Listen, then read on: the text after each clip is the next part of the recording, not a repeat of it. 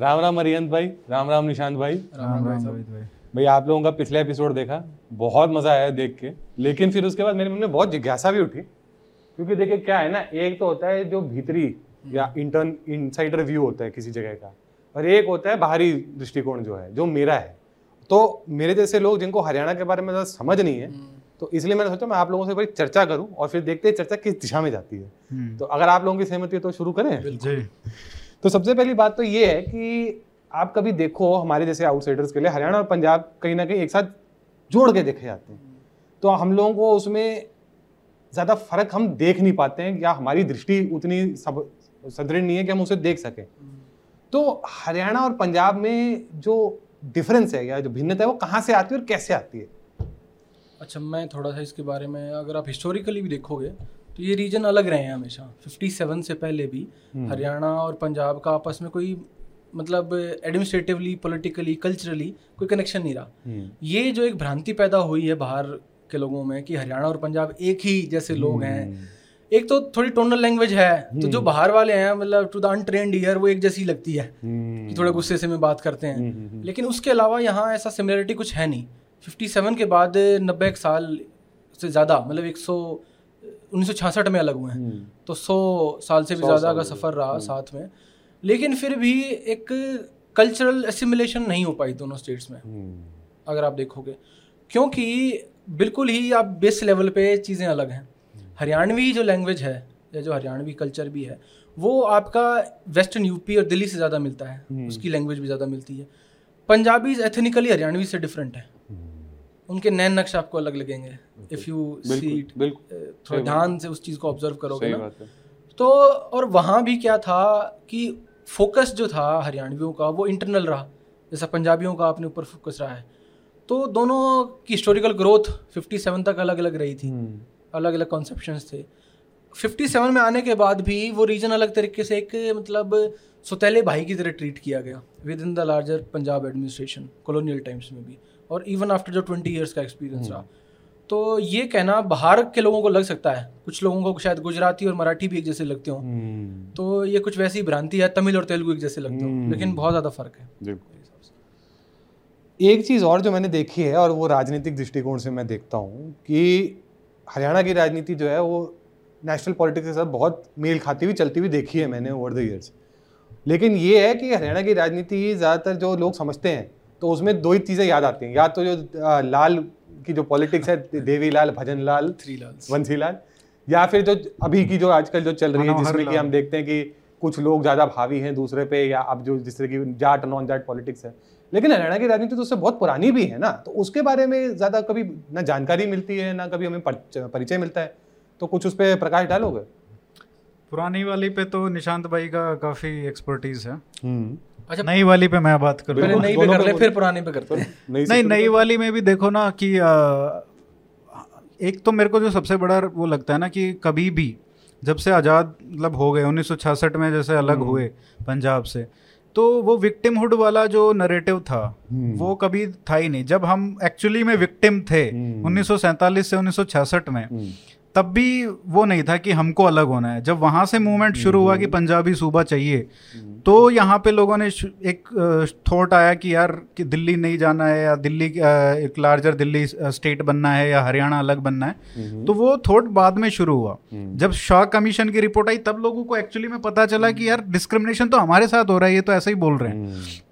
तो विक्टिमहुड वाली बात कभी भी पिछले जब से आज़ाद हुआ है कभी नहीं रही, एक ये सबसे बड़ी बात है। और इसमें कहीं ना कहीं मेरे को लगता है कि जैसे पंजाब में ना अलग होने के बाद भी विक्टिमहुड बढ़ता ही गया है, तो कहीं ना कहीं रिलीजियस एंगल है और उसमें अलग अपने आप को अलग दिखाने की, जबकि हरियाणा में लोगों का कोई भी ये नहीं है कि मेरे को मतलब हमको अलग है देश से, वो हमेशा कहते हैं India first.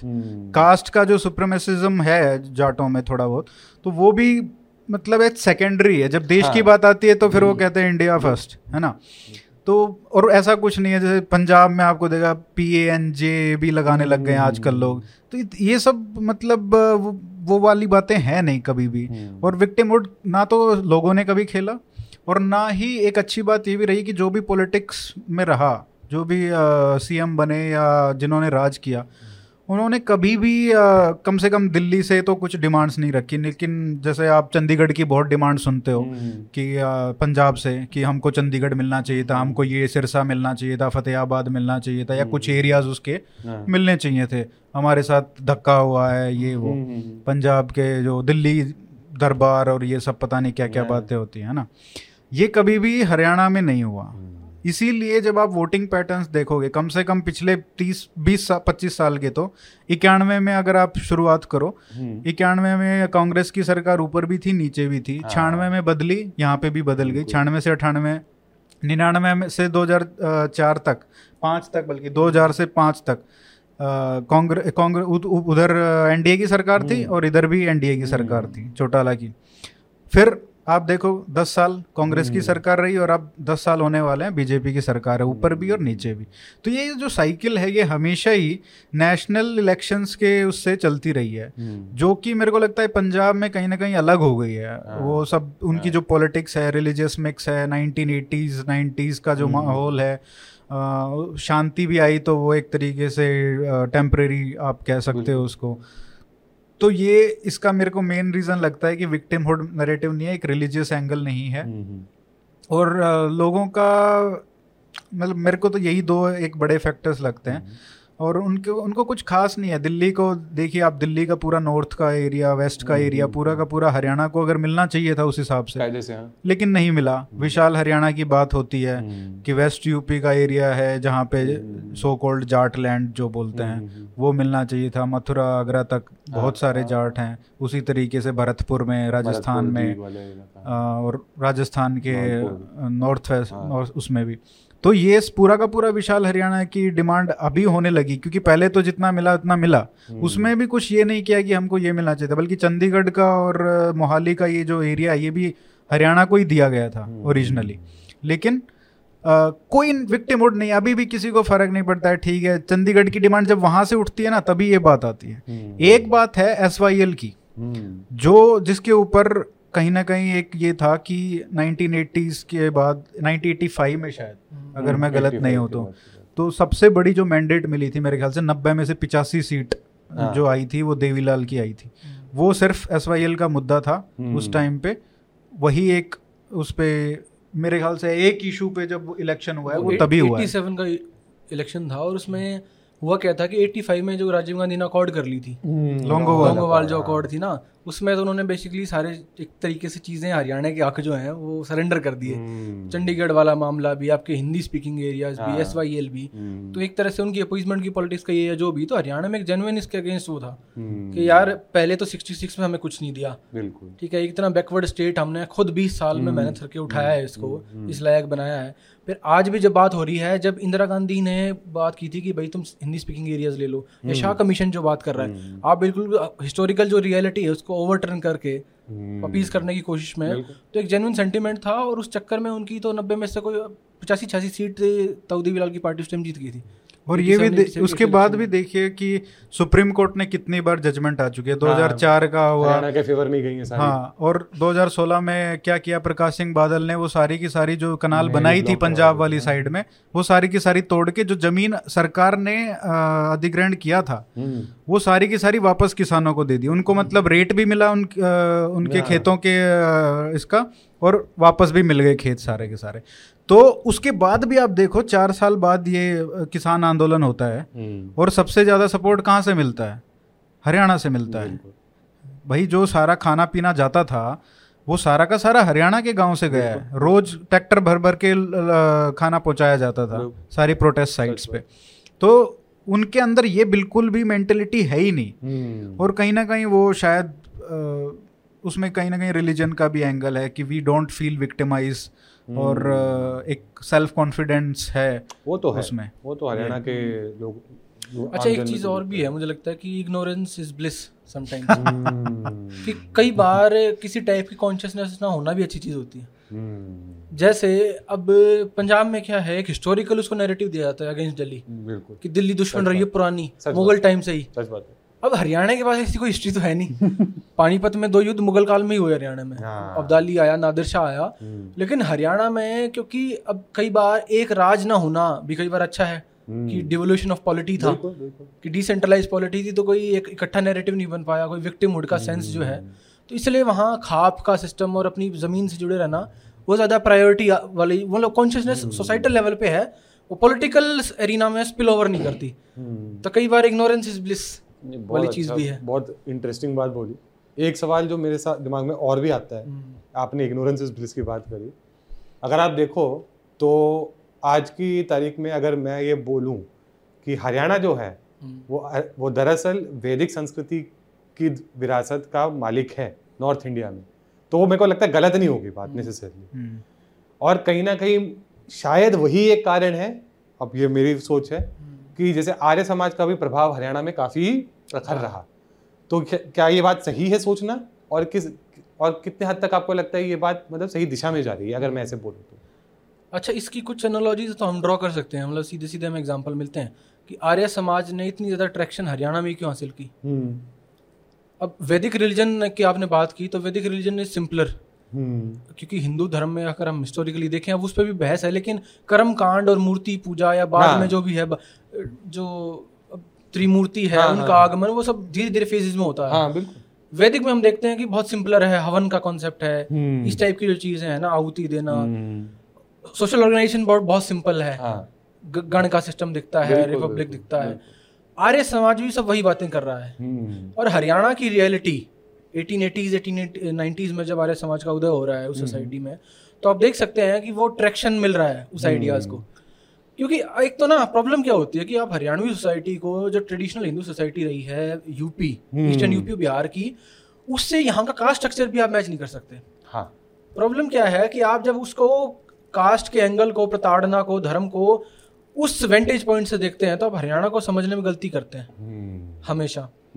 For example Haryana eighties तक, नाइनटीन एटीज़ hmm. तक, जब तक कमर्शलाइजेशन का दौर नहीं आया था हरियाणा hmm. में, तो हरियाणा के विलेज का अगर स्ट्रक्चर देखोगे आप, तो वहाँ जो छत्तीस बिरादरी का भाईचारा कहा जाता है, hmm. अलग अलग कास्ट है वहाँ हर, और ऐसा ही नहीं कि जाटी हैं हरियाणा। एक्चुअली ये जो छत्तीस बिरादरी की बात है ना, वो सबसे ज़्यादा जाटी करते हैं, ये एक इंटरेस्टिंग बात है। ये बहुत अच्छा इंटरेस्टिंग आपने पॉइंट रेज किया, इससे तो मेरे को और भी चीज़ याद आई। गुरु जंबेश्वर जी जो बिश्नोई बिश्नोई समाज बिश्नोई समाज की बात करते हैं, तो उसमें भी सबसे ज़्यादा जो नंबर है मेरे ख्याल से जाट समुदाय से ही आता है, जाट लोग कन्वर्ट हुए बिश्नोई। और एक ये दिक्कत ये भी है कि मेरे को लगता है कि देखो, अगर आर्य समाज की बात करते हैं तो जो उसके लीडर्स बने शुरुआत में, वो कहीं ना कहीं सारे जाट समुदाय से थे मोस्टली, अगर मैं गलत नहीं हूँ तो। और ये जाट समुदाय की एक विशेषता देखिए आप, मुल्तान से लेके पूरे पाकिस्तान, वेस्ट पाकिस्तान, पंजाब वाला जो पाकिस्तान है, ये पूरा पंजाब हो गया, हरियाणा हो गया, वेस्ट यूपी हो गया, ये पूरा का पूरा जाट है यहाँ पे मेजोरिटी में। मेजोरिटी में नहीं, मतलब एटलीस्ट थर्टी परसेंट तो thirty two thirty two forty percent population है एक कम्युनिटी का, और कितनी जगह बटे हुए हैं। ये इस्लाम में एक्सेप्ट हो गए, इधर सिखिज्म में, इधर हिंदुइज्म में, बिश्नोई भी बन गए जो बचे हुए थे, तो उसमें भी हिंदुइज्म में भी आपका वैदिक धर्म आ गया, तो ये सनातन सनातन सनातनी भी हैं, और फिर आर्य समाज का एक मूवमेंट आया, तो उसको भी आ, खुले पांवों से स्वीकार किया। तो बहुत ही उस तरीके का है कि मतलब सिंपलिस्टिक लोग हैं, जो भी आ, शायद आता है तो उनको नए नए आइडियाज से बहुत शायद प्रेम है, पता नहीं। बट उसमें ये मेरे को बहुत इसलिए दिलचस्पी लगती है इस विषय में, क्योंकि आप अगर हरियाणा को जैसे हम बाहर से देखते हैं, जाति की प्रेजेंस है, लेकिन जातिवाद नहीं है, जातिवाद उस स्तर पे नहीं है विशेष तौर, जैसे मतलब आपको जैसे कि आपको पूर्व पूर्वी उत्तर प्रदेश में दिखे या मध्य प्रदेश में दिखे। अब इसका एक एग्जांपल देता हूँ मैं आपको ना, कि पुराने टाइम पे जो जातिवाद का बात करते हैं, अब गांव में जैसे मैं छोटा हूँ, चार पाँच साल का हूँ, तो गाँव में झोड़ है, तालाब है, तो बच्चों को मना करते हैं कि यार वहाँ मत जा, या नहाने मत जाइयो, अकेला मत जाइयो। तो कोई चला जाता है ना, तो गांव में परम करते हुए होता है कि पहले तो इसको पीटो। किसी ने अपनी हद से कोई लांगी है ना, हरियाणा का समाज ऐसा था कि वहाँ बच्चों की पिटाई, किसी की पिटाई को बुरा नहीं मानते, हाँ। इसको ठीक करने के लिए। इसको कंट्रास्ट करते हैं हम राजस्थानी समाज से, यहाँ जहाँ कास्ट का प्रभुत्व रहा होगा। इस केस में क्या है, कोई लोअर कास्ट बंदा भी अगर है गाँव का, किसी भी जाति का हो, उसने मुझे कुएं पे देख लिया, कुएं के पास देख लिया, मुझे रात को कहीं खेत में देख लिया, मुझे झोड़ के पास देख लिया, वो मुझे पीटते हुए लाएगा। Hmm. ये बड़ा कॉमन है, वहाँ ये नहीं है। और वो आके मेरे बाप को कहेगा कि रे तेरा छोरा उड़ा खड़ा था, संभाल ले अपने ने। यहाँ वो मेरे से कास्ट में सो कॉल्ड लोअर कास्ट जो है यहाँ वो नहीं है कि वो मेरे को हाथ नहीं लगा सकता, वो मुझे झुक के बात करेगा। अब यहीं कहीं बिहार का या ईस्टर्न यूपी का जिक्र होता तो वो डर जाता कि ये तो साहब लोग हैं। तो हरियाणा में इस लेवल पे इक्वालिटी थी और कास्ट वाइज भी ये था कि आपस में हुक्के का आदान प्रदान, खाट पे बैठना, ये यहाँ हमारे यहाँ नहीं था कि को नीचे बिठाएंगे या तो हुक्का नहीं पी सकता।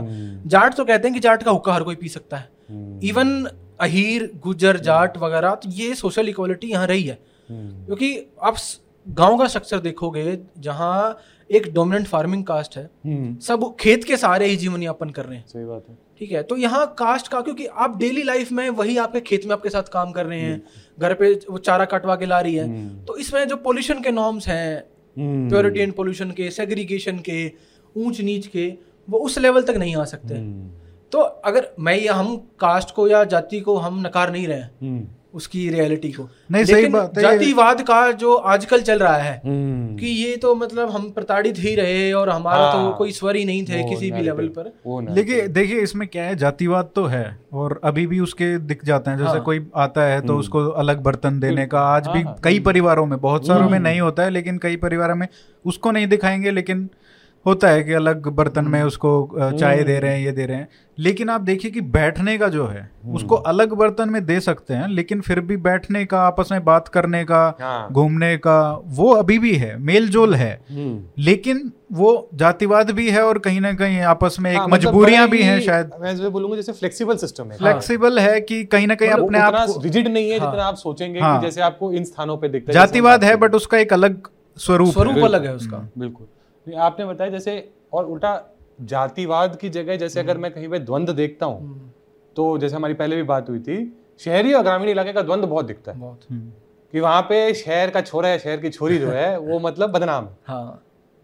और शहर में भी गांव का छोरा या गांव की छोरी जो है वो मजाक का पात्र है, हाँ। तो ये कहाँ से निकला और ये इस, इसका जो मतलब जो परिवेश है वो कहाँ से आता है, वो क्या किन परिस्थितियों से वो उत्पन्न हुआ है? ये तो निशांत भाई ने बताया ही था पिछले वाले एपिसोड में कि किस तरीके से जो स्टीरियोटाइप्स बने हैं। तो ऐसा नहीं है कि स्टीरियोटाइप सिर्फ शहरों में बने हैं, हाँ। कि ये गवार हैं या ये हैं, तो जैसे इन्होंने कहा कि गाड़े गाड़े गए और अगाड़े आ गए, तो वो वाला भी है कि ये लोग जो हैं वो मतलब कल मतलब उस तरीके से कंजर्वेटिव नहीं है, मतलब खुले तरीके से घूंघट नहीं करते, या उस तरीके के जो स्टीरियोटाइप्स थे। कास्टिज्म में ये लोग बोलते हैं कि अपर कास्ट ने सिर्फ लोअर कास्ट को वो एक बिल्कुल बिल्कुल जो गलत शब्द हैं वो सब उनके लिए बनाए हुए हैं। अच्छा आप देखोगे हरियाणा में मेरे को खास कर जाटों के लिए हैं और किन्होंने बनाए दूसरी कास्ट, हर हाँ, कास्ट का आपको एक, हर कास्ट वाले दूसरे को ये तो मतलब तो वो वर्ड आपको एक मिल ही जाएगा। तो वो बेइज्जती में भी क्वालिटी है, हाँ। तो वो ऐसे नहीं है कि सबके लिए समानता है, वो सब एक दूसरे की बेइज्जती कर सकते हैं, सही है, सही। और इस शहर वाली बात पे एक चीज और मैं जोड़ूंगा, अगर आप देखोगे ना तो हरियाणा में कोई लार्जर शहर रहे ही नहीं, छोटे कस्बे ही थे सब। सही बात है, सही बात। एक्चुअली में यस, अगर आप देखोगे तो कोई दिल्ली, क्योंकि दिल्ली का इतना ज्यादा प्रभाव है, ये इतना बड़ा शहर है, इसके नीचे कोई मतलब मेजर शहर अब हिसार है, रोहतक है, ये कोई इतने बड़े सेंटर्स नहीं रहे, ये रूट पे रहे हैं। बहुत इंटरेस्टिंग बात बोली, बिकॉज मैंने कुछ समय पहले नंबर देखे थे पॉपुलेशन के, क्योंकि कुछ पॉलिसीज है जैसे मिलियन प्लस सिटी की बात करते हैं, हरियाणा में कोई मिलियन प्लस सिटी है नहीं, गुड़गांव नहीं, मिलियन प्लस नहीं है, कोई मिलियन प्लस सिटी नहीं है, नहीं गुड़गांव तो है नहीं, कोई सेंसस में मिलियन प्लस सिटी, और गुड़गांव भी चालीस साल पहले तक से अस्सी तक ऑब्स्क्यूर विलेज था, बेसिकली विलेज ही था एक तरह से, वो तो सैटेलाइट टाउन बन गए ना, गाजियाबाद हो गया आपका, मतलब फरीदाबाद बहुत बड़ा था उसके मुकाबले, गुड़गांव तो बाद में बहुत बड़ा होना शुरू हुआ दो हज़ार चार पाँच के बाद, गुड़गांव बहुत ज्यादा बड़ा। एक्चुअली ये उन्नीस सौ सैंतालीस के बाद जैसे जो पंजाबी पॉपुलेशन आई है और वो पूरे जीटी रोड पे जैसे उन्होंने आना शुरू किया, रहना शुरू किया, गाँव जो छोटे छोटे कस्बे थे उस समय, हालांकि हिस्टोरिकली वो बहुत बड़े टाउन्स रहे हैं, सिटीज रही हैं, तो क्योंकि जीटी रोड बेल्ट तो पूरा इम्पोर्टेंट था, तो इस बेल्ट पे वो सारे रहना शुरू किया, और क्योंकि इंटरप्राइजिंग थे, बिजनेस करना जानते थे, आ, उनका खेती से कोई मतलब नहीं था, तो उन्होंने वो कल्चर जो अर्बनाइजेशन का जो फर्स्ट फेज है हरियाणा में, कह सकते हैं कि वो वहाँ से आया। उसके बाद एनसीआर के वजह से गुड़गांव, फरीदाबाद इनका भला हुआ, और उसके बाद फिर सोनीपत और ये सब जैसे रीजनलिज्म से भी काफ़ी फ़ायदा हुआ है, जो पॉलिटिक्स में हमारा रीजनलिज्म है, तो अगर बंसी बंसी लाल है तो वो फोकस कर रहे हैं भिवानी को कुछ डेवलप करना है, भजन लाल है तो वो हिसार पे फोकस कर रहे हैं, चौटाला है तो सिरसा के ऊपर ज़्यादा फोकस है। और चौटाला ये हुड्डा आए तो उन्होंने सोनीपत, रोहतक, झज्जर को इस बेल्ट को पे ही फोकस किया। तो उनका क्योंकि बदलती रही सरकारें तो सबने अपने अपने उस पर फोकस किया, तो कोई ना कोई ऐसे अर्बन सेंटर्स बढ़ते ही गए। तो एक ये सेकंड फेज, थर्ड फेज आप बोल सकते हो। वेरी इंटरेस्टिंग, ये बड़ा अच्छा आपने पॉइंट रेज किया, क्योंकि इससे क्या हुआ है, जो अभी पिछले हाल के कुछ दो दशक में अगर आप नोट करें, ऑब्जर्व करें, जो हरियाणा में जो खासतौर पर जो युवा जन था उसको बड़ा एक्सपोजर मिला है। पहले तो सिर्फ आर्मी के माध्यम से, आर्म फोर्सेस की नौकरी के माध्यम से थोड़ा बहुत हरियाणा के बाहर का एक्सपोजर था, या जैसे आपने अपने पिछले एपिसोड बोला था वो तो बिल्कुल मतलब गांव के बाहर का एक्सपोजर पहले तो आया था। अब तो हरियाणा के बाहर का भी एक्सपोजर है, लोगों से एक्सपोजर है। कहीं ना कहीं अब ऐसा लगने लगा है कि जो हरियाणा का जो युवा है उसको इंटरेस्ट है, उसको दिलचस्पी है दुनिया जानने की, दुनिया समझने की। बड़े मतलब ये ये आप उसको पॉजिटिव लाइट में देखते हैं। दूसरी बात, इसकी वजह से आपको लगता है कि अभी हाल फिलहाल में जैसे एक माइग्रेशन का ट्रेंड जो शुरू होता हुआ दिख रहा है हरियाणा के अंदर, क्या वो इसका परिणाम है? अच्छा, इस पर ना एक थ्रेड लिखा था पीछे और मेरे को याद आ रहा है, उसमें एक वर्ड यूज़ किया था मैंने, हरियाणवी स्पिरिट फॉर एडवेंचर। होता क्या था कि जब गांव में आप रह रहे हो ना, सारी उम्र आप वहाँ काट रहे हो, आपका मेन काम है खेती करना, खेती करते हो आप दस चीज़ें, दस स्किल सीखते हो। मैं लॉकडाउन में गाँव में गया, तीन महीने मैंने धान की खेती करी, तो मुझे दस चीज़ें खुद समझ में आई कि ये कितना हार्ड काम है।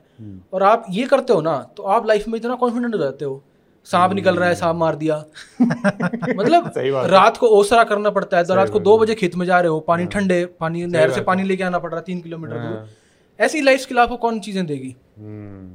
तो वो लोग उसी में इन्वॉल्व थे, लेकिन एक इनेट स्पिरिट ऑफ एडवेंचर जो आपके गाँव में, आपके खेत में पूरी हो रही थी, अब वो पूरी नहीं हो रही। अब लोग क्या है, अब अलग अलग माध्यम, जैसे अब ट्रेवलर्स निकले हुए हैं हरियाणा के, वो सारी जगह घूम रहे हैं तो जो चीजें दबी रह गई थी या जो फिजिकल लेबर के थ्रू आपकी निकल रही थी, खेत में निकल रही थी, आपकी और मेहनत में निकल रही थी, अब मॉडर्न लाइफ में आप उसे कहीं और ढूंढ रहे हो, उसको चैनलाइज कर रहे हो उस एनर्जी को। तो माइग्रेशन भी जो है वो नए विस्टाज आपके लिए खोल रही है। एक इसमें वो मैस्लोस हायरार्की भी है ना कि हाँ, आपके जो हायरार्की ऑफ नीड्स, हाँ वो तो है, वो पहले वो सफिशिएंट नीड्स नहीं थे। अब मतलब पैसा है ही नहीं कि भाई खेती से ही इतना पैसा आ रहा है कि तुम जा ही नहीं सकते हो। अभी लोगों के पास ठीक है एक सेल्फ सफिशिएंसी है कि घर का काम चल जाएगा। तो अब नए नए एवेन्यूज आ गए हैं, यूट्यूब पे आ रहा है तो वहाँ पे इनकम कर रहे हैं, तो लोग वो भी चला रहे हैं। तो ये एक तरीके से वही है कि एक पहली जनरेशन ने एक नीड आपकी फुलफिल किया, दूसरा थोड़ा आप, आप देख रहे हो कि आ, मैं एक कॉमेडियन है उसका काफ़ी मजाक उड़ाया जा रहा है, एक काफ़ी गुप्ता जी हैं वो, तो वो उन्होंने पूछा ऐसे ही ऑडियंस में ठीक है तो कि भाई क्या, अरे जाट भाई तुम क्या करते हो? बोला मैं पायलट हूँ। अरे पायलट, तू पायलट कैसे, क्या कर रहा है पायलट कर तो मतलब जो एक वो था ना कि कैसे जनरेशन वाइज कैसे चीज़ें बढ़ रही हैं। जब इस जनरेशन ने, जो हमारे पेरेंट्स की जनरेशन है, उन्होंने एजुकेशन पे इतना फोकस किया है। मतलब मैं देखता था गांव में जिनके पास कुछ नहीं है वो अपने बच्चों को आ, मतलब दादा लेके जा रहा है बच्चे को प्राइवेट स्कूल में पढ़ा रहे हैं। हाँ। गवर्नमेंट में नहीं, हाँ, एजुकेशन का मतलब प्राइवेट अच्छे स्कूल में पढ़ाना है। घर पे खाने के लिए नहीं है लेकिन सब कुछ करके दूध निकालना है, वो एक भैंस पाल रखी है उससे दूध निकाल के बेच रहे हैं, उससे ही पढ़ा रहे हैं बच्चों को। ठीक है, तो ये मैंने मतलब गांव में देखा है। हमारे गांव में जब मैं आ, मतलब शुरू किया था स्कूल में जाना तो सिर्फ एक प्राइवेट स्कूल की बस आती थी आ, और मैं स्कूल से जब निकला तब वो संख्या बीस हो गई थी। तो ये जो प्राइवेट स्कूल एजुकेशन है, इसके बाद फिर कम्पिटिटिव एग्जाम्स हैं, उसमें आप देखोगे आज कितने हरियाणा के बच्चे आईएएस आईएएस में टॉपर्स बनते हैं, आईआईटी में जा रहे हैं। तो वो एक बहुत बड़ा चेंज आया है एजुकेशन पे सिर्फ फोकस करके। और ये जब हम बात कर रहे थे पंजाब की, मुझे लगता है ये भी एक बहुत बड़ा डिफरेंस है। तो अब जैसे ये एजुकेशन की वजह से जो ये फोकस हुआ है तो एस्पिरेशंस तो फर्क पड़ ही रहे हैं, लेकिन वो एस्पिरेशन के बदलने से कुछ चैलेंजेस, कुछ जो सब, कुछ जो परेशानियां वो भी उठ रही होंगी। बिल्कुल, बिल्कुल। जो समाज के लेके या जो ना लोगों की महत्वाकांक्षाओं को लेके जो कठिनाइयां होती हैं वो किस तरह की हो रही है, उसको कैसे देखा जा रहा है इस समय, उससे कैसे जूझा जा रहा है एक सामाजिक स्तर पे और एक शासन स्तर पे जैसे बोलूँगा। अच्छा, मैं इसमें थोड़ी सी बात और ऐड करूँगा एजुकेशन वाली बात में कि एजुकेशन आपको मोबिलिटी देती है सोसाइटी में। ये उनको समझ आ गई चीज़ कि खेती करने से या इससे हम इससे इस सर्कल से बाहर नहीं निकल सकते। एजुकेशन एक ऐसी चीज़ है जो आपको मतलब it can open new worlds for you. हाँ, ये बोला जाता था कि हाड़ी थोड़ी बनना है. हाँ, या हमें डराते थे कि तू पाड़ी बनेगा पाड़ी बनेगा तो ये बात मैं बोलता था. जैसे मेरे घर वाले और सब आसपास जो सपोर्ट करते थे फार्मर्स ये पूरी मूवमेंट को, तो मैं उनको समझाता था कि फार्मर मतलब जो मूवमेंट है इसको मतलब हमारा भला तभी हो सकता है किसान का कि जब वो ज़्यादातर किसान इस प्रोफेशन से बाहर निकले. जितने ज़्यादा किसान होंगे तभी तो आपके पास ज़्यादा अगर खेती करने के लिए तभी आपका प्रॉफिट हो सकता है एज अ प्रोफेशन. अगर आपके पास एक एकड़ है दो एकड़ है तो कोई प्रॉफिट आप सोच ही नहीं सकते कि सस्टेनेबल है वो. तो वो कहते थे अरे तू क्या चाहता है कि सब खेती छोड़ दें, फिर कौन करेगा फिर खेती. मैं कहा फिर मेरे से क्यों नहीं करवाई खेती, हम भी तो खेती कर सकते थे. फिर वो चुप हो जाते थे. तो भगत सिंह पैदा हो लेकिन दूसरे दूसरे के घर में. तो खेती का एक खेती करने का किसानी का एक अलग रोमांटिसिज्म है, बट करवाना कोई नहीं चाहता अपने बच्चों से. और आपने ये जो बात की ना कि इससे एक प्रॉब्लम भी इमर्ज हुई होंगी जो एस्पिरेशनल क्लास है, इस पे हमने एक दो साल पहले मैंने बात करी थी the Haryanvi flight to Mukherjee Nagar कि वो मैं देखता था बच्चों को यूनिवर्सिटी के टाइम पे कि जो बच्चे हरियाणा में हिसार से भुन्ना से ऐसी जैसी छोटी छोटी जगहों से कस्बों से उठ के आ रहे हैं वो यहाँ आके दिल्ली में देखते हैं कोचिंग के नाम से आ रहे हैं घर से. पर अब जरूरी नहीं कि सब के सब नौकरी लेके जाएंगे, टेन परसेंट भी नहीं. अब नब्बे पहले तो वो कुछ तो आते हैं यहाँ चकाचौंध में थोड़ा फंस जाते हैं, किसी को भाई कोई नई लड़की दिखती है क्योंकि वहाँ का सामाजिक स्ट्रक्चर ऐसा है कि अब बात नहीं कर सकते. बाहर निकले हो तो फिर आज़ादी मिली है, कोई किसी को पीने खाने का शौक हो जाता है, किसी को लड़की का शौक हो जाता है, किसी को फिर कुछ यहाँ आके उनमें फिर उनका वही हालत है कि वो सब पांच इकट्ठे आ रहे हैं. हाँ. तो उनकी यूनिटी है, फिर वो कई बार गुंडागर्दी करने पे उतरेंगे आपस में. तो वो सारे इल्स भी आते हैं, सिर्फ ये नहीं है कि वो कोई अच्छा ही चेंज लेके आता है. लेकिन एक जनरल जो थीम रही है हरियाणा में, और ये कहा भी जाता है कि यार तुम लोग क्या करते हो ना, तुम एक चीज के पीछे पड़ते हो ना, सारे तो एक ही चीज के पीछे पड़ जाते हो. फौज में जाना है तो सारे ही फौज में जाओगे, खेती करनी सारे खेती करोगे, जब पेपर निकालना है तो सब पेपर के पेपर ही निकालोगे. तो वरना लहर सी चलती है हरियाणा में. आ, वो कि एक नया ट्रेंड आ गया मार्केट में. अब जैसे आया हुआ कि बाहर जाना है, कनाडा जाना है. आ, जो सबसे तो, मेरे ख्याल से सबसे हार्मफुल है. अगर आप पंजाब को देखो कि किस तरीके से पूरे युवाओं से खाली हो गया है प्रदेश, तो अगर आप आ, मतलब क्या इसका सॉल्यूशन मुझे नहीं पता. एक बात बोली जाती है कि अनएम्प्लॉयमेंट इतना ज़्यादा हो गया है, बट अनएम्प्लॉयमेंट आज जो सिचुएशन है आप पॉपुलेशन के प्रोपोर्शन में भी देख लो. दस साल पहले भी ऐसा कुछ नहीं था कि बहुत बड़ा अनएम्प्लॉयमेंट का था, बल्कि तब तो और भी सिचुएशन खराब थी, एजुकेशन उतना हाई लेवल नहीं था, तो लोग फिर भी बाहर का ये सपना नहीं सोचते थे.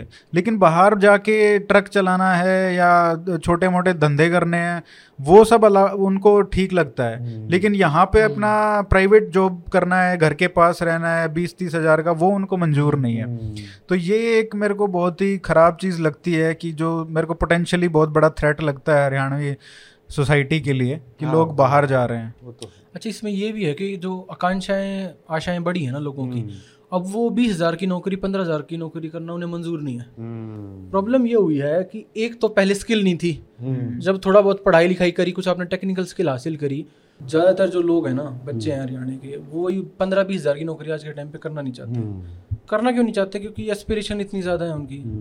दूसरा जो स्किल भी हासिल करी है ना वो उतनी मार्केटेबल भी नहीं है, प्रॉब्लम ये भी है. तो एक प्राइवेट में या किसी दूसरे एरिया में आपको सक्सेसफुल होने के लिए सिर्फ पढ़ाई भी नहीं, एक सोशल कैपिटल भी चीज़ होती है. हरियाणवियों की प्रॉब्लम ये आ रही है कि इनके पास कोई कल्चरल सोशल कैपिटल नहीं रहा, कोई ऐसे कनेक्शन नहीं रहे. जो नए फर्स्ट जनरेशन के बच्चे हैं तो या तो सरकारी नौकरियां उनके पास, या उनके पास है कि बहुत ही बेहतरीन टैलेंट जो है वो कोई प्राइवेट सेक्टर में नौकरी दे रहा है. तो और दूसरा एक उनका दम्भ भी है हिस्टोरिकल, एक भाई अपने आप को मतलब डोमिनेंट समझने का कि हम नीचे लोअर लेवल की नौकरियां नहीं करेंगे. तो अंडर एम्प्लॉयमेंट का भी केस है, किसी की ऑर्डर नहीं मान सकते. हाँ, प्राइवेट नौकरी तो एक वो भी प्रॉब्लम है कि पंद्रह बीस हज़ार की क्या करनी है. तो इसलिए बाहर क्या है कि बाहर जैसे अब ऑस्ट्रेलिया जैसी जगह है, हरियाणवियों का अगर पंजाबियों का प्लान कनाडा हुआ है तो हरियाणवियों का प्लान ऑस्ट्रेलिया हो रहा है. हाँ, एक तो मौसम भी थोड़ा साजगार है ऑस्ट्रेलिया का, इतनी ठंड नहीं है, ठीक है, सही बात है. दूसरा क्या है, एक ना कंट्री में आपका ट्रेंड चल जाता है जहाँ आपके घर के थोड़े रिश्तेदार चले जाएं एक दो लोग, तो फिर वो लाइन लग जाती है. तो ऑस्ट्रेलिया इनके लिए ऐसा ही ब्रीडिंग ग्राउंड अब साबित हो रहा है, एक के बाद एक लोग जा रहे हैं. फिर बहुत लेस पॉपुलेटेड कंट्री है कनाडा की तरह ऑस्ट्रेलिया भी, तो फिर वहाँ पे आपकी मैनुअल स्किल जिन्हें वहाँ कोई, क्योंकि उस पे कोई स्टिग्मा नहीं है, मैकडी पे काम करने का, ट्रक चलाने का, कुछ और देख नहीं रहा ना समाज का. अब वो पहले भी हम कहते थे कि भाई सात समंदर पार कर ली तो कास्ट आपकी वैसे ही खत्म हो जाती है। सही बात है। तो सही बात दिक्कत है। क्या है, सही बात है। तो वही है आजकल की एस्पिरेशन ज्यादा, उन्हें पता है भाई पंद्रह बीस हजार की नौकरी में मैं ना गाड़ी ले सकता ना ना घर बनवा सकता, और पैसे दे के भी अगर नौकरी लग रहा हूँ तो फिर भी मैं किसी जगह की भाई मतलब हुक्म ही बजा रहा हूँ। तो नए बच्चों में जनजी जो है सन दो हजार के बाद पैदा हुई, उसमें यही है कि फिर भाई बाहर की फ्लाइट पकड़ लेते हैं, जब एक किला बेक वहाँ के या तो यहीं सरकारी नौकरी करनी है ग्रुप बी की ग्रुप सी की, इससे अच्छा है थोड़े बहुत लगा के हम बाहर ही ना क्यों ना करें। और वहाँ वो चमक दमक दिखती है, किसी ने गाड़ी ले रखी है। सही बात है। एक वो इंस्पिरेशन वहाँ भी नजर आती है। एक बड़ी अच्छी बात इन्होंने बीच बीच में बोली, वो थी भेड़ चाल की। अब भेड़ चाल हमने देखी है, आर्मी की भेड़ चाल है, खेल की भेड़ चाल है, सरकारी नौकरी की भेड़ चाल है, ठीक है, लेकिन हरियाणा की पहचान भेड़ चाल से तो बहुत आगे है। अब संस्कृति की बात कर लेते हैं। संस्कृति में जैसे आपने भी बात करी, रागड़ियों का इतना इतिहास है, या दादा लक्ष्मी चंद जैसे लेखकों का इतिहास है है ना। मेवात घराना एक है हाँ, जो हरियाणा से आता है, जिससे पंडित जसराज जैसे महान गायक संबंधित है। लेकिन हरियाणा की वो जो सांस्कृतिक विरासत है उसकी झलक तो मतलब आप प्राइवेट स्पेस में तो छोड़िए, जैसे पब्लिक फंक्शन में भी आपको बहुत कम दिखती है आज। अभी थोड़ा बहुत अब दिखने हाँ। लगी है, लेकिन कभी जैसे हरियाणा में कोई कल्चरल इवेंट होता था, जैसे सूरज कुंड मेला होता था पहले, मुझे याद है बचपन में भी मैं गया हूँ, मैं बाद में भी गया हूँ, आपको हरियाणा के हार्डली कोई आर्टिस्ट परफॉर्म करते दिखते थे उनमें, है ना। ज़्यादा से ज़्यादा एंट्री पे जैसे वो दिखा देते थे, वो स्वांग नाचते हुए दिखा देंगे, उसके आगे कोई नहीं दिखेगा। तो ये कैसे मतलब ये क्यों मतलब ये विरोधाभास कैसे बना? और आपने जैसे दो हज़ार सोलह के बाद का बताया कि इंटरनेट से जो एक बड़ा ही इंटरेस्टिंग रेवोल्यूशन हुआ है, जैसे कि एक संस्कृत सांस्कृतिक पुनर्जागरण हो रहा है एक तरह से, रेनेसांस ही एक तरह से हरियाणा का। तो ये किस मतलब कॉन्टेक्स्ट में देखते हैं आप दोनों चीज़ों को कि ये था और एकदम से ये रीडिस्कवरी हो गई जैसे मैं बोलूँ? अच्छा ये भी ना, अगर थोड़ा रागणियों पे ज़्यादा तो नहीं मतलब ब्रीफ में बताऊंगा आपको, तो रागणी का कल्चर हरियाणा में आप मान लो उन्नीस सौ दस उन्नीस सौ बीस से स्टार्ट हुआ है। एक दीप चंद सांगी हुआ करते थे, उनसे मतलब हम कह सकते हैं कि हाँ मॉडर्न रागणी जो है स्टार्ट हुई है। और दीप चंद सांगी की प्रसिद्धि इस बात से थी कि उन्होंने ब्रिटिशर्स के लिए बहुत लोग रिक्रूट करवाए तो वो रागणी गाते थे जाके और कहते थे कि भाई भर्ती हो ले रहे रंगरूट, भर्ती हो ले रहे, अड़े मिले से फटे पुराने उड़े मिलेंगे सूट, भर्ती हो ले रंगरूट। तो इस टाइप की नाइनटीन ट्वेंटीज़ में उन्होंने सांग जो होता है ना बेसिकली, अब वो स्टेज ओपन एयर थिएटर है, उसमें एक साजिंदा होते हैं, साजिंदे जो साज बजाते हैं, एक उसमें बेड़ा बंद होता है जो मेन सांग का नरेटर है जो कथा सुनाता है, हिस्टोरिकल कोई भी कथा सुना रहा है, एक मजाकिया होता है जो नकल मारता है, ठीक है, बीच बीच में आ गया। हरियाणा में मतलब पॉइंट मारने को, ह्यूमर को नकल कहते हैं, जैसे आप पे कोई पॉइंट मार दिया मैंने उसको नकल नकलची बोलते हैं उसको।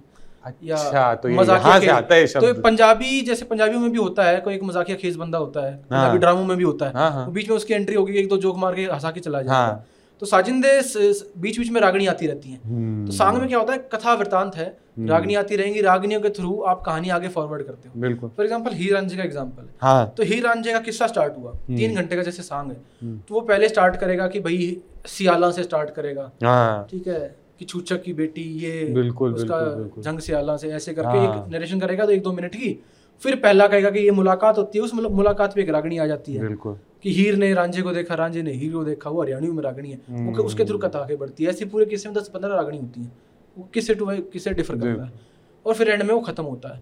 सांगों का प्रचलन दीपचंद के बाद बाजे भगत हुए, लक्ष्मीचंद ने अपने बिल्कुल शिखर पे ले गए इसको, फिर आपका पंडित मांगेराम रहे, राय दनपत सिंह रहे, चंद्रबादी जी और बहुत रहे, लेकिन सेवेंटीज आते आते सांग खत्म हो गया परंपरा, क्योंकि एक तो बॉलीवुड म्यूजिक आ गया, सिनेमा आ गया, उसने क्योंकि एंटरटेनमेंट का एक मात्र जो साधन था सांग, उसको चेंज करा। बिल्कुल। उसके बाद एक कल्चर क्या डेवलप हुआ कि हरियाणा में भी जो नई जनरेशन आई ना, अब सांग प्योरली मॉरलिटी पे बेस्ड चीजें रहती हैं, वो भी ज्ञान देता है, सही बात है, मतलब आत्मा परमात्मा के विलन की बातें करता है, और वो सारा मतलब अपना एक उसमें दर्शन है, फिलोसफी है उसकी जो कविता है उसमें भी। लेकिन क्या हुआ फिर सेवेंटीज एटीज में लोगों को तुरंत मनोरंजन चाहिए था, तो उन्होंने क्या किया, उन्होंने काट काट के ना रागनी सांग जो तीन घंटे का सांग था उसमें से एक रागनी उठा ली जो चटपटी सी रागनी थी कि विदाउट कॉन्टेक्स्ट गाई जा सके, ठीक है, टेस्ट क्रिकेट से ट्वेंटी ट्वेंटी वाला सिस्टम आ गया। तो लोगों ने क्या करा कि भाई दो सिंगर पांच सिंगर बुला लिए, तो उन्होंने आपस में कॉम्पिटिशन करा दिया कि पांच रागनी तू का, पांच रागनी तू का, कौन अच्छा गाएगा, उससे पब्लिक भी उड़ने लगी। फिर वो कोई बीच में मजाक के चुटकुले भी सुनाने लग जाते हैं, तो ऑडियंस को बांध लेते। ये सिस्टम चला नाइन्टीज तक। उसके बाद इसमें भी, क्योंकि इसमें भी विकृतियां आ गई, फिर उसमें भी फिर एक औरतों का आगमन होता है, कहीं नाच शुरू हो जाता है, कहीं फुअड़ता भी बहुत आई, फुअड़ता भी उसमें आ गई कल्चर में। तो रेनेसां दो हज़ार सोलह से जिसकी बात कर रहे हैं, तो इसके पहले भी पृष्ठभूमि रही। सांग में तो प्रॉपर क्लासिकल हरियाणवी सिंगिंग है। हाँ। उसमें अब पूरा हारमोनियम है, बीन है, नगाड़े हैं, बेंजू हैं, और वो मटका और टीप, वो तो यहाँ का देसी यंत्र है। तो उसका आप प्रयोग देते हैं तो क्लासिकल सिंगिंग आपको दिखेगी लय के साथ, अलग अलग उसकी तर्जें हैं, देसी तर्जें हैं। तो उसका आप कहते हैं कि भाई प्रचार प्रसार क्यों नहीं हो पाया, एक वो भी है ना। अब जैसे पंजाबी फोक है, अब कुलदीप माणक किसी बाहर वाले ने हो सकता है जरूर सुना हो पंजाब के नाम पे, चाहे वो उसकी जो गीत गाता था वो पंजाब के बाहर रिलेवेंट ना हो, उनकी कहानियां कि वो इछरा का कुछ गा रहा है या वो दूल्हा भट्टी का कुछ गा रहा है, वो वहीं की कहानियां हैं। लेकिन एक आपका जब आप उस कम्युनिटी से बंदे हैं, हरियाणा में प्रॉब्लम क्या हुई, उसी लिट क्लास की जो पढ़ लिख गए, लेकिन फिर उन्होंने ना सांगों को समझा ना रागड़ियों को समझा, उन्होंने इसको एक बेस बैकवर्ड फोक की तरह ट्रीट किया कि यार ये तो लोअर कल्चर हाई कल्चर की बात हो जाती है ना, कि ये तो उस दर्जे का है कि इसको हम किसको सुनाएंगे किसको दर्शाएंगे। ये बहुत अच्छा आपने पॉइंट रेज किया, क्योंकि पहली बार जब मुझे रागणी का पता चला था दो हज़ार तेरह की बात है, क्योंकि मैं दिल्ली में बड़ा हूँ, पर रागणी का भी मुझे किसी एक मेरठ के लड़के ने बताया था, जब पहली बार मेरा परिचय रागणी से हुआ। और जब मैंने थोड़ा बहुत आपके माध्यम से, आपके ट्विटर हैंडल के माध्यम से भी रागणी के बारे में जाना, तो मुझे ये रियलाइज हुआ कि ये एक ऐसी परंपरा है जो हरियाणा को समझना है अगर सच्ची में, तो आपको रागड़ी कैसे उत्पन्न हुई, कहाँ से आई, कौन लिखा, क्या उसकी कहानियाँ थी, ये उसको समझने का बड़ा अच्छा माध्यम है। इसमें मैं जैसे एक पॉइंट ऐड करना चाहूँगा, जैसे सांगियों की बात की, तो सांगी जैसे हम बात करते हैं ना, सनातन धर्म जो है हजारों सालों तक किस तरीके से आम जनता के, मतलब बिना किसी आ, कोई बड़े गुरु के, बिना किसी इंस्टीट्यूशन के, बिना टेम्पल्स के, वो कथाओं का जो माध्यम था वो सांग जो बना। और सांगी इसके बेसिकली एम्बेसडर्स थे कि किस तरीके से सनातन धर्म की जो शिक्षाएं हैं, वेदों की शिक्षाएं हैं या ग्रंथों की शिक्षाएं हैं, वो किस तरीके से आम जन तक उनकी भाषा में कैसे पहुंचाना है। तो दादा लक्ष्मी चंद जैसे जो बहुत बड़े सांगी हुए हमारे हरियाणा में, सोनीपत गांव, सोनीपत से थे वो, तो उनकी एक कविता है लख चौरासी, कविता क्या वो सांग पे जो रागणी है, रागणी है लख चौरासी, उसमें मतलब आप उसको पढ़ोगे ना तो आ, आपको ये मतलब सुनोगे। अभी दादा लक्ष्मी चंद के ऊपर एक मूवी भी बनी है, तो उसमें ये गाना बहुत अच्छे से मतलब गाया गया है। तो उसमें एकदम सार है जो सनातन धर्म है, तो मैं उसको थोड़ा पढ़ना चाहूँगा। उसमें बताते हैं कि बहुत सी माओं का दूध पिया हमने, पर अभी हमारे याद नहीं। जब आप पहली बार सुनते हो ना तो आपको लगता है क्या बकवास कर रहे हो, तो एक मतलब वो पुनर्जन्म पे है एक तरीके से। बहुत सी माओं का दूध पिया आज हमारे याद नहीं, बहुत से भाई बहन हुए पर एक भी याद नहीं, बहुत सी संतान पैदा की हमने पर वो भी मर गई याद नहीं, बहुत पिताओं से पैदा हुए पर उनके घर भी याद नहीं। मतलब जब मैंने इसको समझा ना एकदम, मतलब एक मिनट में समझ में आ गया, पहली लाइन से लगा कि यार ये क्या बोल रहा है, लेकिन जब ये समझ में आया तो मतलब ब्रिलियंट कि पूरा सार है ये पुनर्जन्म का, जो कितने जन्म लिए हैं हमने, और इसमें ये लगा कि मरते मरते थक लिए हम। और संगीत का तो हरियाणा की संस्कृति से तो बहुत पुराना रिश्ता तो जैसे है ही। आपने सांगियों की बात की, अब जैसे जंगम जोगी है, क्योंकि जंगम जोगी तो भाई पूरे हमारे यहाँ भी चलते जो जाते हैं ऊपर जम्मू तक, तो हमने तो उनको देखा है। तो जैसे गौरा की कथा सुनाएंगे, शिव विवाह की कथाएं सुनाएंगे मंदिरों में, वही है ये जो सांग, ये वही कल्चर है, वही है। तो आप मतलब वही है ना, वो इतनी धरोहर, इतनी मतलब इतनी रिच कल्चर होने के बावजूद जो ये बचा के रखी है ना, इतने सारे आक्रमण हुए, जो हरियाणा में बची है, जो इधर थोड़ा बहुत हमारे साइड पे बची है, तो मतलब ये बड़ा thanks to social media, thanks to digital media, अब थोड़ा वापस इसकी तरफ लोगों का ध्यान आकर्षित होने लगा है। उल्टा मैं तो मानता हूँ ये इवन एक रिसर्च का विषय है, अगर आपको एंथ्रोपोलॉजी करनी है तो ये एक ऐसा विषय है जिसके ऊपर और स्टडी करना भी जरूरी हो गया आज की डेट में। आज की डेट में अब सांग का जैसे ओरिजिनल पर्पस क्या था, लोग ये म्यूजिकल एक ट्रोप है जो ट्रैवलिंग एक तरह से सर्कस टाइप में होता है ना, कि जगह से जगह ट्रैवल करते रहते हैं अक्रॉस द रीजन। तो लोग क्या करते थे पहले, अब सरकार का तो नामो निशान नहीं था ब्रिटिश पीरियड में इतना डेवलपमेंट वर्क्स के लिए, तो जैसे गांव में तालाब बनवाना है, मंदिर बनवाना है, तो मंदिर के निर्माण जो थे मोस्टली वो सांगियों ने करवाए। वो कैसे होता था कि गांव में सांग आ गया तो वो सांग के थ्रू दान मांगते थे, तो आसपास के दस गांव वाले वहां सांग सुनने आते थे और दान देके जाते थे कि भाई मंदिर के लिए सांग हो रहा है। आज ऐसा ही सांग जो आप देखोगे तो गौशाला के लिए होता है, क्या बात, कि गौशालाओं के भाई इनकी कंडीशन अच्छी हो। तो हरियाणा का ये परंपरा रही है बहुत टाइम से कि किसी सामाजिक कार्य करवाने के लिए गांव में कोई मंदिर बनवाना है, जोड़ तालाब खुदवाना है, ठीक है, गौशाला बनवानी है, तो सांगी को बुला लो, उसके नाम पे लोग दान देके जाएंगे सांग में। और ये पता नहीं मुझे बाहर के स्टेट्स में कितना है, आज भी अगर कोई भी मंदिर बनता है ना गाँव में, तो वो सब पूरे गाँव के कंट्रीब्यूशन से ही बनता है। लाइक like, पूरा प्रॉपर एक ड्राइव होता है जिसके आप सबसे चंदा मांगते हो कि ये मंदिर बन रहा है।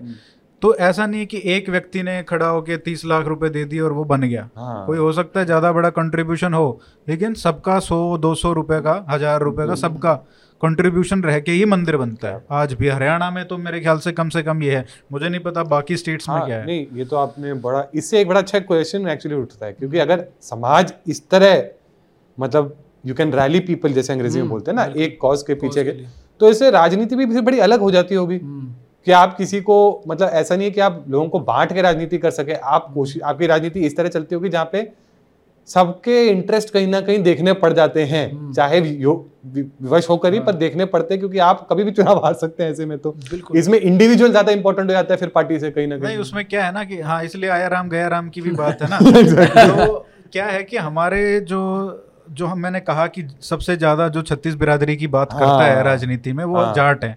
अब वो क्यों है, क्योंकि जब भी भी उनकी पावर रहती है, तो ऊपर मान लीजिए अगर चीफ मिनिस्टर जाट है, तो वो क्या चाहेगा कि नीचे जो है विधानसभा लेवल पे, उसको फर्क नहीं पड़ता है कि वो नॉन जाट को उतार देगा और लोग जाट के नाम पे, ऊपर जाट है नीचे कोई फर्क नहीं पड़ता है, तो वो डा, डाल देता है वोट।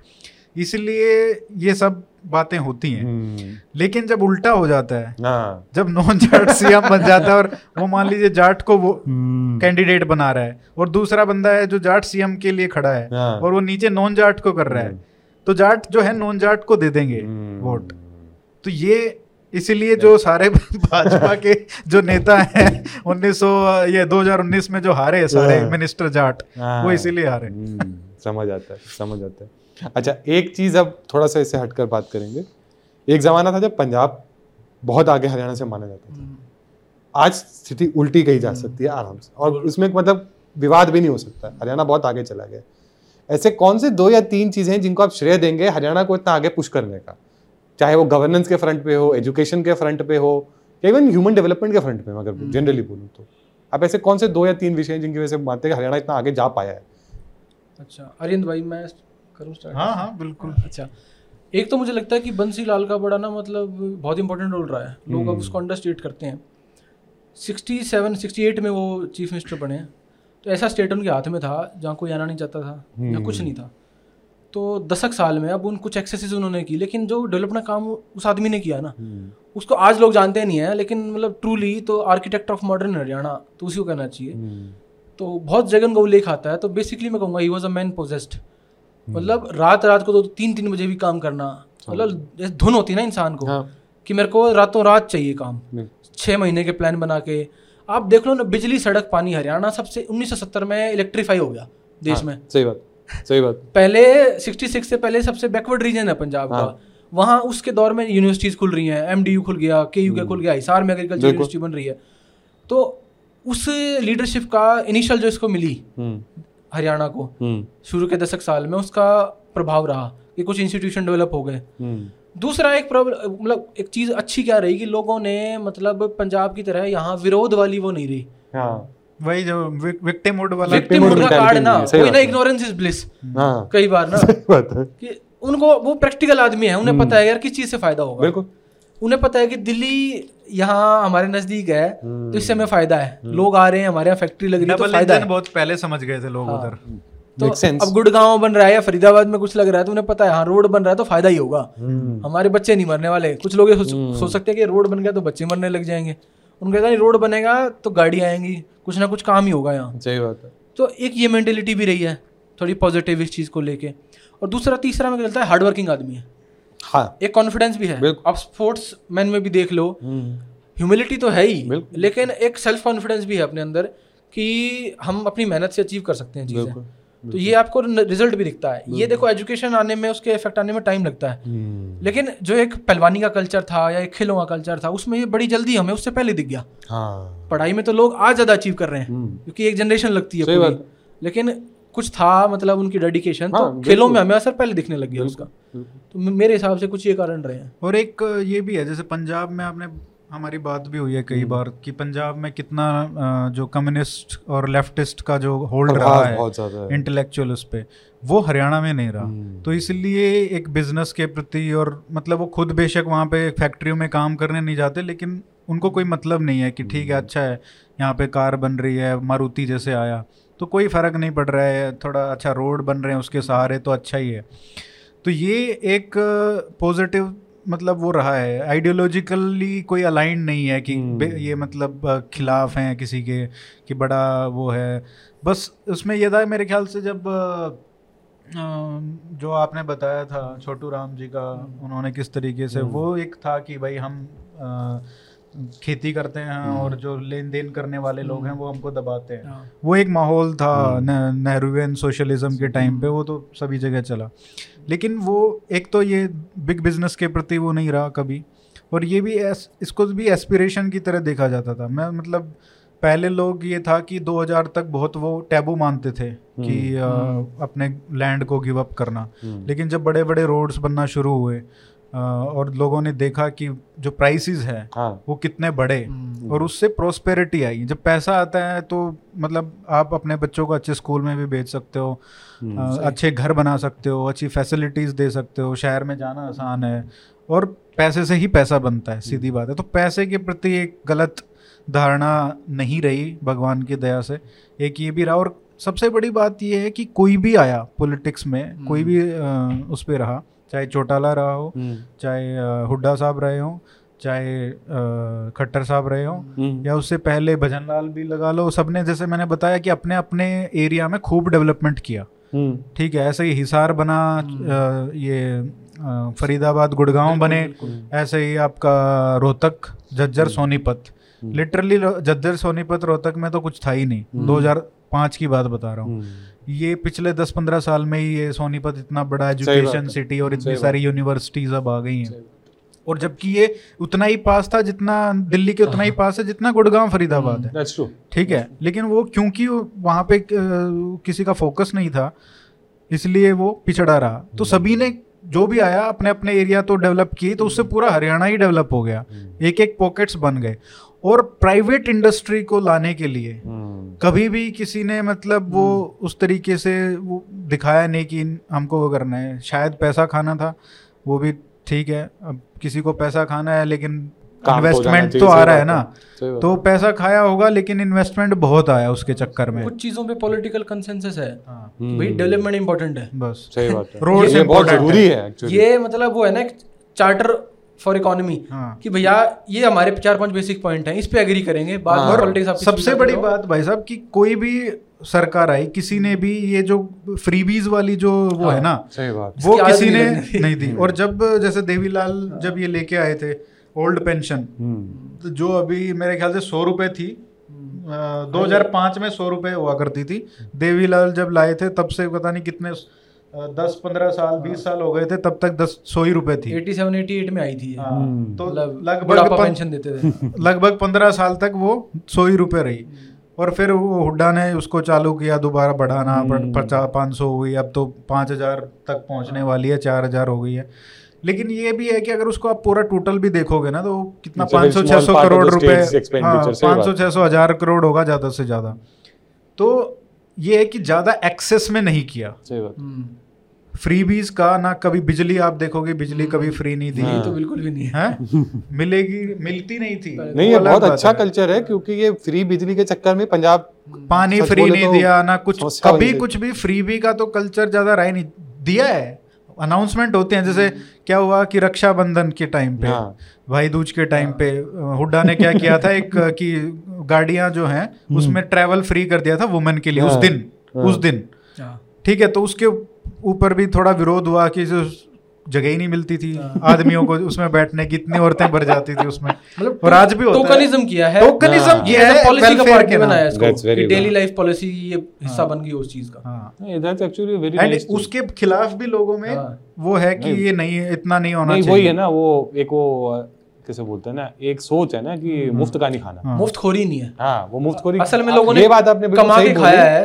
हरियाणा में मुफ्तखोरी का आपको कभी नहीं दिखेगा भाई, हर जनरेशन ने कमा के खाया है, तो उसमें आदत है बिल्कुल कि अपने करके खा लेंगे। अभी क्या लेके दे दे करके खा ले इस कौन जबर होश है, ये राग नहीं है, राग नहीं है। तो लेके दे दे मतलब किसी का लिया हुआ वापस कर दे और करके खा ले। सही बात है, ठीक है, सही बात। अभी हरियाणा में इतना कुछ पॉजिटिव हो रहा है, लेकिन मेरा मानना है कि आप लोग क्योंकि देखते भी रहे हैं, आप हैं भी वहाँ से, नज़र बनाए हुए हैं, कुछ ना कुछ ऐसी बातें हैं जो आपको चिंताग्रस्त तो करती होंगी हरियाणा को लेके आज की तारीख में। ऐसी कोई एक या दो बात जो आपके आप दोनों के लिए, हाँ पहले आप निशांत भाई। अच्छा, मुझे एक तो ड्रग्स का बड़ा लगता है कि कुछ गाँव में मतलब है कि जो भाई नौकरी नहीं कर रहे, अब एग्रीकल्चर एनवायबल हो गया है। पहले ये था गाँव में सिस्टम कि कोई ना कोई मतलब डिसगाइज्ड एम्प्लॉयमेंट थी एटीज़ तक कि वो खेत में किसी ना किसी बहाने काम करते ही रहते थे, काम पे लगाई रहते थे, तो खाली बैठने का हिसाब नहीं था। अब ऐसा है कि भाई मैकेनाइजेशन एग्रीकल्चर का हो गया है या कोई बाहर से माइग्रेंट लेबर आ जाता है सीजन के टाइम पे, तो बच्चे जो काम के कुछ नहीं कर रहे वो खाली बैठे हैं। अब वो खाली बैठे हैं तो फिर तो नशा करेंगे, कुछ और करेंगे, ठीक है। तो एक ये बड़े प्रॉब्लम का मुझे विषय लग रहा है कि ड्रग्स का कल्चर जो है, कहीं ये भी जो है हम अगला उड़ता हरियाणा कुछ टाइम बाद ऐसा सिचुएशन वहाँ डाना डेवलप हो जाए, मुझे मतलब चिंता है। अभी उतनी नहीं है क्योंकि बट ये उभर रही है, लेकिन ये है, ये कॉज ऑफ कंसर्न है आगे आने वाले टाइम। ड्रग्स का तो इतना बुरा हाल है, मतलब हार्ड ड्रग्स का तो मैंने नहीं देखा है ज़्यादा, बट जैसे आप गांजा और ये चरस, ये तो मतलब हर चाय की दुकान पे आपको फूकते हुए लोग मिल जाएंगे और सब यंग लोग हैं, ठीक है, उसमें। और वहीं पे आपको दिखेगा पुलिस वाले उधर ही चाय पी रहे हैं और वो वहीं पे वो गांजा भी चल रहा है, सब फूंक रहे हैं, किसी को कोई फ़र्क नहीं पड़ रहा है।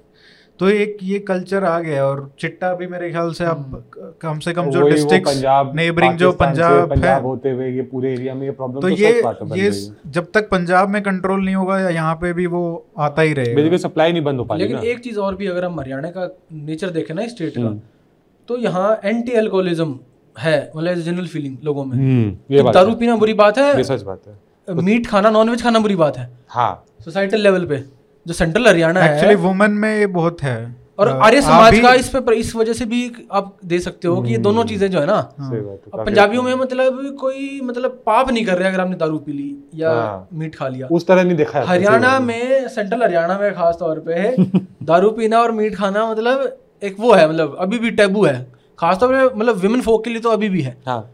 तो अभी एग जैसे अभी आपको हाँ। मिल जाएगा गांव में रेडी लगाते हुए, अंडा बेचते हुए हाँ। लोग मिल जाएंगे, अभी वो शुरू हुआ है। मीट की दुकानें खुल गई हैं, ठीक हाँ। है, चिकन चिकन तक ही है और हाँ। कुछ नहीं और है, कुछ नहीं है, बट एक शुरू हो गया है, लाइक अब वो थोड़ा थोड़ा यंग जनरेशन में आ रहा है। लेकिन जो प्रीवियस जनरेशन थी उसमें तो बिल्कुल ही नहीं, मतलब और इस जनरेशन में भी मैं देखता हूँ कि वुमेन का देखते हैं तो गर्ल्स का देखते हैं, they are very much against both alcohol and, हालांकि जिस तरीके से सब चल रहा है तो सब जाके सबका मालिक एक ही होना। आपने एक पॉइंट टच किया जो मेरे दिमाग में पहले नहीं आया, ये जो हरियाणा को एज अ मिसोजिनिस्टिक स्टेट जो बड़ा पोट्रे किया जाता है, मैंने खुद देखा ये बात, मैं नहीं मान सकता इस बात को जिस तरह मैंने परिस्थितियाँ देखी हैं।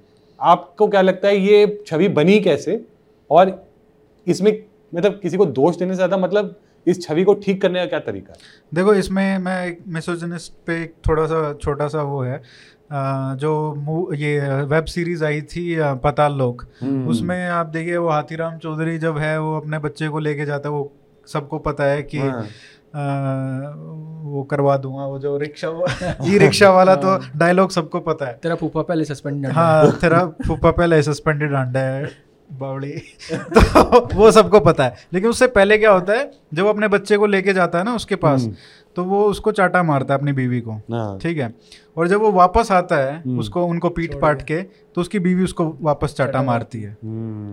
तो मतलब ऐसा नहीं कह रहा कि मिसोजिनिस्टिक नहीं है, लेकिन वुमेन काफी स्ट्रॉन्ग है। Exactly exactly. हालांकि जिस तरीके से देखा जाए जो सोशल स्ट्रक्चर है उसमें आप यार वो आप डिफेंड नहीं कर सकते हाँ, हो कि इक्वालिटी है और वो सब है, वो बिल्कुल नहीं अच्छा, है। ये जो है ना एक ये थोड़ा सा मैं ऐड कर दूंगा, अरिंद भाई की बात काट रहा हूँ, ये जो चॉइस का नैरेटिव है ना हाँ, कि लाइफ में आपके पास चॉइस नहीं है लड़की हाँ, के पास, मैं कहता हूँ लड़कों के पास भी चॉइस नहीं है हाँ, वो बात तो सच है, हरियाणा में प्रॉब्लम है, उसमें कोई लड़कों के पास उसमें इक्वालिटी है, कोई पक्षपात नहीं, ये तो नहीं मानता। कहीं वो ऐसा सोच रहा है कि सिर्फ लड़कियां ही अपनी मर्जी से, भाई लड़के भी नहीं कर सकते, अब वो भूल जाओ, वो तो है। तो वहाँ का सामाजिक संरचना ऐसी है कि जहाँ बड़ों की इज्जत करना और उनका सोशल कंट्रोल अब तो टूट रहा है, लेकिन हिस्टोरिकली वैसा रहा है। उसी वजह से जैसे हम ड्रग्स की बात कर रहे थे ना, अभी बहुत इजी हो गया है कि आप बाइक उठाओ और जाके मतलब गांजे के वो लगा के आ जाओ घर पे कश और वापस आ जाओ। तो आपको जाना ही है ना, सात आठ किलोमीटर जाना है गांव से बाहर और आपको वापस आना है। पहले कहाँ कुछ होता था, साइकिल में कितनी देर में जाओगे कितनी देर में आओगे। तो ये सब और नेटवर्क्स इजी हो गया है मिलना ये सब। Uh, इसके अलावा ड्रग्स और uh, इन सब के अलावा माइग्रेशन की जैसे बात की जो कंसर्न है, जो बाहर जाने का कल्चर है, क्योंकि उसके बाद क्या होता है ना, एक जगह से जाने लगते हैं फिर नेटवर्क्स बनते जाते हैं, ये डोमिनो इफेक्ट है है ना, वो पूरे उसमें फैल जाएगा और फिर बहुत ही वो मतलब आप आप खुद ही यहाँ पे नहीं हो और बाहर आपकी कोई आइडेंटिटी नहीं है। मैं आपको लिख के देता हूँ, आप पचास साल बाद आप कुछ भी नहीं हो, ठीक है। आप एक जनरेशन के बाद आपके बच्चे और उनके बच्चों में कोई अंतर नहीं होने वाला है। यहाँ पे आपका कल्चर वल्चर सब प्रोटेक्टेड रहेगा टू सर्टेन एक्सटेंट, बट वहाँ पे एवरीथिंग विल बी गॉन, ठीक है। तो एक ये है अल्कोहलिज्म, एक सबसे बड़ा अल्कोहलिज्म का तो क्या ही है, वो तो मतलब थोड़ा थोड़ा बढ़ता ही जा रहा है, उसका क्या है। लेकिन uh, सबसे बड़ा है जो ये अनएम्प्लॉयमेंट की वजह से, ड्रग्स का तो हो ही रहा है, लेकिन गैंगस्टरिज्म बहुत हो रहा है। ये बड़ा ये मतलब अब कोई हर कोई उठ के मतलब फिरौती मांगने लग जाता है, ठीक है। ये एक ऐसी सिचुएशन है, इसके लिए मैं ज़्यादा कंसर्न इसलिए नहीं हूँ क्योंकि एक बढ़िया सा एक साल दो साल का अच्छा एडमिनिस्ट्रेशन चाहिए, स्ट्रिक्ट एडमिनिस्ट्रेशन चाहिए जो एनकाउंटर टाइप का जो हो। ये पहले भी कंट्रोल हुआ है, हुआ है। ये बीच में भी इशू बड़ा था, लेकिन ये तब भी हो गया था एक्चुअली। ये जब तब भी शायद यही कारणों से ही बड़ा होगा, उठा होगा तो उस समय भी सिमिलर कारणों से उठा होगा। अच्छा, नहीं, नहीं, नहीं, दो, ये एक्चुअली ये एक्चुअली जब होता है जब ब्रेकडाउन ऑफ स्टेट एडमिनिस्ट्रेशन जब होता है ना, जब पंजाब का ही हुई, पंजाब का भी यार, ये हरियाणा में क्या हुआ था कि जब चौटाला राज था तो उस टाइम पे ये बहुत हुआ, क्योंकि वहाँ पे किसी को भी ये वो नहीं था कि स्ट्रिक्ट पुलिस है तो आपको कुछ कर दे, मतलब हर कनेक्शन से आप वो बन जाते थे। और ये हर एक मतलब एरिया में किसी ना किसी एरिया की गुंडागर्दी चलती रहती थी, मतलब बस में चढ़ गए, टिकट नहीं दिया, अच्छा कौन से गांव से है, इस गांव से हूँ, अच्छा तो रहने दे, मतलब डरते थे लोग। तो ये एक नेचुरल जो स्टेट पावर है ना, वो कभी स्ट्रॉन्ग नहीं थी। तो उसकी वजह से दो हज़ार चार पाँच के बाद बहुत हर कोई अपने आप को मतलब डिफाई करता था लॉ को और इम्प्यूनिटी से करता था, तो ये बहुत सारे गैंगस्टरिज्म बढ़ गया था। तो वो एक दो साल में इनको जब एनकाउंटर शुरू किया हुड्डा ने, तो within two years three years वो कंट्रोल में आ गया। हालांकि फिर वो जो उसके बेटे की एंट्री हो गई, दीपेंद्र हुड्डा की एंट्री हो गई, और वो उसका नेचर ऐसा था, he was always in the among the people. तो मतलब देयर वाज अ थ्रेट कि भाई कभी इसको ही ना गैंगस्टर कोई उड़ा दे। पॉलिटिकल पैट्रोनेज अगर नहीं मिलता है तो फिर लाइन पे आ ही जाता है वो तो। That's why Yogi is able to do it, that's why it's expected कि जिनके मतलब सभी से एक्सपेक्टेशन वही हो गया कि भैया बुलडोजर चलेगा सीधा। हां, अब वो actually both in Punjab and Haryana जो योगी जी की अपील है लॉ एंड ऑर्डर की, वो बहुत ज्यादा डिमांड में है, क्योंकि लॉ एंड ऑर्डर के बिना आप डेवलपमेंट का नैरेटिव चला ही नहीं सकते। और एक सबसे बड़ा जो कंसर्न नहीं होगा तो फिर आपका नौकरियां, डेवलपमेंट सब वो होगा क्या? सच बात। सबसे बड़ा जो कंसर्न हरियाणा में इन सब प्रॉब्लम्स जो हैं ये मैनेज हो सकती हैं। जो विक्टिमहुड का जो हम बात कर रहे थे ना कि वो नहीं है, हर चीज पे प्रोटेस्ट करने का जो कल्चर शुरू हो रहा है ना, ऐसा कोई दिन नहीं जाता जब कोई ना कोई कोहोर्ट कोई भी अपनी डिमांड लेके सड़क पे नहीं उतर रहा है। ऐसा हो गया मतलब आज सरपंच जा रहे हैं, कल ओपीएस के लिए हो रहा है, परसों किसी बात पे हो रहा है, मतलब ऐसा। तो ये एक और चीज़ है, प्रदर्शन कल्चर जो बन गया, प्रदर्शन कल्चर जो फार्मर एजिटेशन के बाद शुरू हुआ है। तो ये होते हैं ill effect when you agree to irrational demands, when you bow down to irrational demands, तो आपका जो डिमांड का वो है ना वो बढ़ता ही जाएगा। बिल्कुल सही बात। तो ये बहुत बड़ी दिक्कत है। आखिरी सवाल, दो हज़ार छब्बीस में हरियाणा राज्य के स्थापन के सत्तर वर्ष हो जाएंगे, ठीक है। अब आज से दो साल तीन साल और की बात है। आप ऐसा क्या देखते हैं हरियाणा के लिए जो मतलब सत्तर वर्ष की उसकी सबसे बड़ी उपलब्धियों में गिना जाएगा? दो या तीन ऐसी बातें, पहले आप और फिर आप। अच्छा, उपलब्धियाँ मेरे ख्याल से जिस कंडीशन में ये था छियासठ में जो मिला था और आज दो हज़ार तेईस में या तीन साल बाद भी हम कह लें, तो एक मतलब बिल्कुल ही अर्श फर्श से अर्श की जर्नी इसकी रही है। आज इसने थोड़ा मुकाम हासिल किया है कि अपनी आइडेंटिटी जो है हरियाणवी आइडेंटिटी, लोग शर्मिंदा नहीं है अपने आप को बताने के लिए, ये भी एक चेंज आया है, पहले तो ये भी इम्पोर्टेंट है। दूसरा, बाय एंड लार्ज हम कहते थे सिक्सटीज़ में ना अकाल पड़ा था, बड़ा बेकार दौर रहा इंडिया के लिए, जनरली बड़ा बेकार दौर था, दो वॉर हुए, फिर तो मेरे पापा जैसे बताते थे कि यार हम दाने मांगते थे जाके आपस में ना, लोग ऐसी हालत थी, क्योंकि तो ग्रीन रेवोल्यूशन ने भी इतना कुछ दिया कि फूड सेल्फ सफिशिएंसी हो गई हमारी, कि पेट भरने लगे हम, ना सिर्फ अपने पेट भरे देश के पेट भरा। और तीसरा, आजकल हमारे लोग जो सिर्फ स्टीरियोटिपिकल कि भाई इसलिए मास्टर हो सकते हैं या बस में ड्राइवर या कंडक्टर हो सकते हैं, वो तो है ही, उसके अलावा अलग अलग फील्ड्स में बच्चे, सही बात है, तो वो उन्होंने ग्लास सीलिंग भी तोड़ी है, सच में, तो उनके लिए मतलब एक वो था कि एक मोबिलिटी जो अचीव की है ना, वो सिर्फ एक जगह रिस्ट्रिक्ट नहीं हुई, और उन्होंने समझाया है कि भाई एजुकेशन की वैल्यू समझी है, आगे बढ़ने की वैल्यू समझी है, तो एक स्पिरिट है ध्यान में ना लाइफ में इम्प्रूव होने की, बिल्कुल अपना। तो ये मेरे ख्याल से जिस कंडीशन मिला था और जिस कंडीशन में आज है, तो मैं उससे कहूँगा कि मतलब बहुत बेटर आया। और हरियाणा मतलब मैं स्पोर्ट्स की तो लोग एक ही स्टोरी बताते हैं कि भाई exactly. स्पोर्ट्स का ही है हरियाणा, ऐसा नहीं है। अगर आप आज भी देखोगे तो इतनी जगह जगह हरियाणवी लोग आपको मिलेंगे काम करते हुए। अरियंत भाई, ये सौ एपिसोड हो गए हैं पॉडकास्ट के, ठीक है। बीस साल पहले, पंद्रह साल पहले शायद कोई और सोचता, सही बात है, कि कोई हरियाणा का लड़का भी जो है मतलब नेशनल लेवल का कोई पॉडकास्ट चला रहा है। तो ये भी एक मिसाल है, ये भी एक एग्जाम्पल है। अब ये भी उसी चक्कर में घुस जाते हैं विक्टिम उड़ के या नैरेटिव के, कि एक ही बातें बार बार रिपीट कर रहे हैं या लार्जर अपना चीज देख ही नहीं रहे लाइफ में। तो हमने तो एक टिपिकल हरियाणवी जो कभी कभी हरियाणा की बात करता है, बाकी देश के मुद्दों में घुसा रहता है, वो है। लेकिन इसमें मैं एक बात ऐड करना चाहूँगा, जो सबसे बड़ी अचीवमेंट की बहुत अच्छा बोला निशांत भाई ने, लेकिन मैं इसमें एक ऐड करना चाहूँगा, जो इकोनॉमिक पावर बना है हरियाणा, उसमें आप देखिए, वो ठीक है इकोनॉमिक पावर बना, बहुत सारी स्टेट्स ने प्रोग्रेस किया, लेकिन जैसे मैं ये एक मैप देख रहा था, आपने देखा होगा बहुत फेमस हो रहा है एक मैप, वायरल हो रहा है, जिसमें सदर्न स्टेट्स में दिखा रहा है कि हम सौ पैसा सेंटर को बेचते हैं तो हमको आ, आ, आ, तो सब लोग बोल रहे हैं तेलंगाना वाले अठारह पैसे मिलते हैं, हमको बीस पैसे मिलते हैं, तमिलनाडु वाले बोल रहे हैं बाईस पैसे मिलते हैं, यूपी को तीन सौ कुछ रुपया मिल रहा है, एक सौ सैंतीस रुपया मिल रहा है। तो मैं बोलता हूँ भाई, हमको तो तुमसे भी कम मिल रहा है, हम सौ रुपए बेचते हैं, सौ रुपए बेचते हैं, आठ रुपए वापस मिलता है, ठीक है, और हम भी रोते नहीं है। ये सबसे बड़ी अचीवमेंट। चलो भाई, बहुत अच्छा लगा, आप लोगों ने हरियाणा के बारे में एक नया दृष्टिकोण दिया मुझे, तो उसके लिए आप लोगों का बहुत आभार। और आशा करता हूँ आप दोनों अपने अपने क्षेत्रों में आगे बढ़ते रहें, हरियाणा तरक्की करे, हरियाणा के माध्यम से देश तरक्की करे। और बस अब जय हरियाणा भी बोलने लग गए हैं लोग, जय हिंद, जय हरियाणा, जय हिंद। चलो चलो।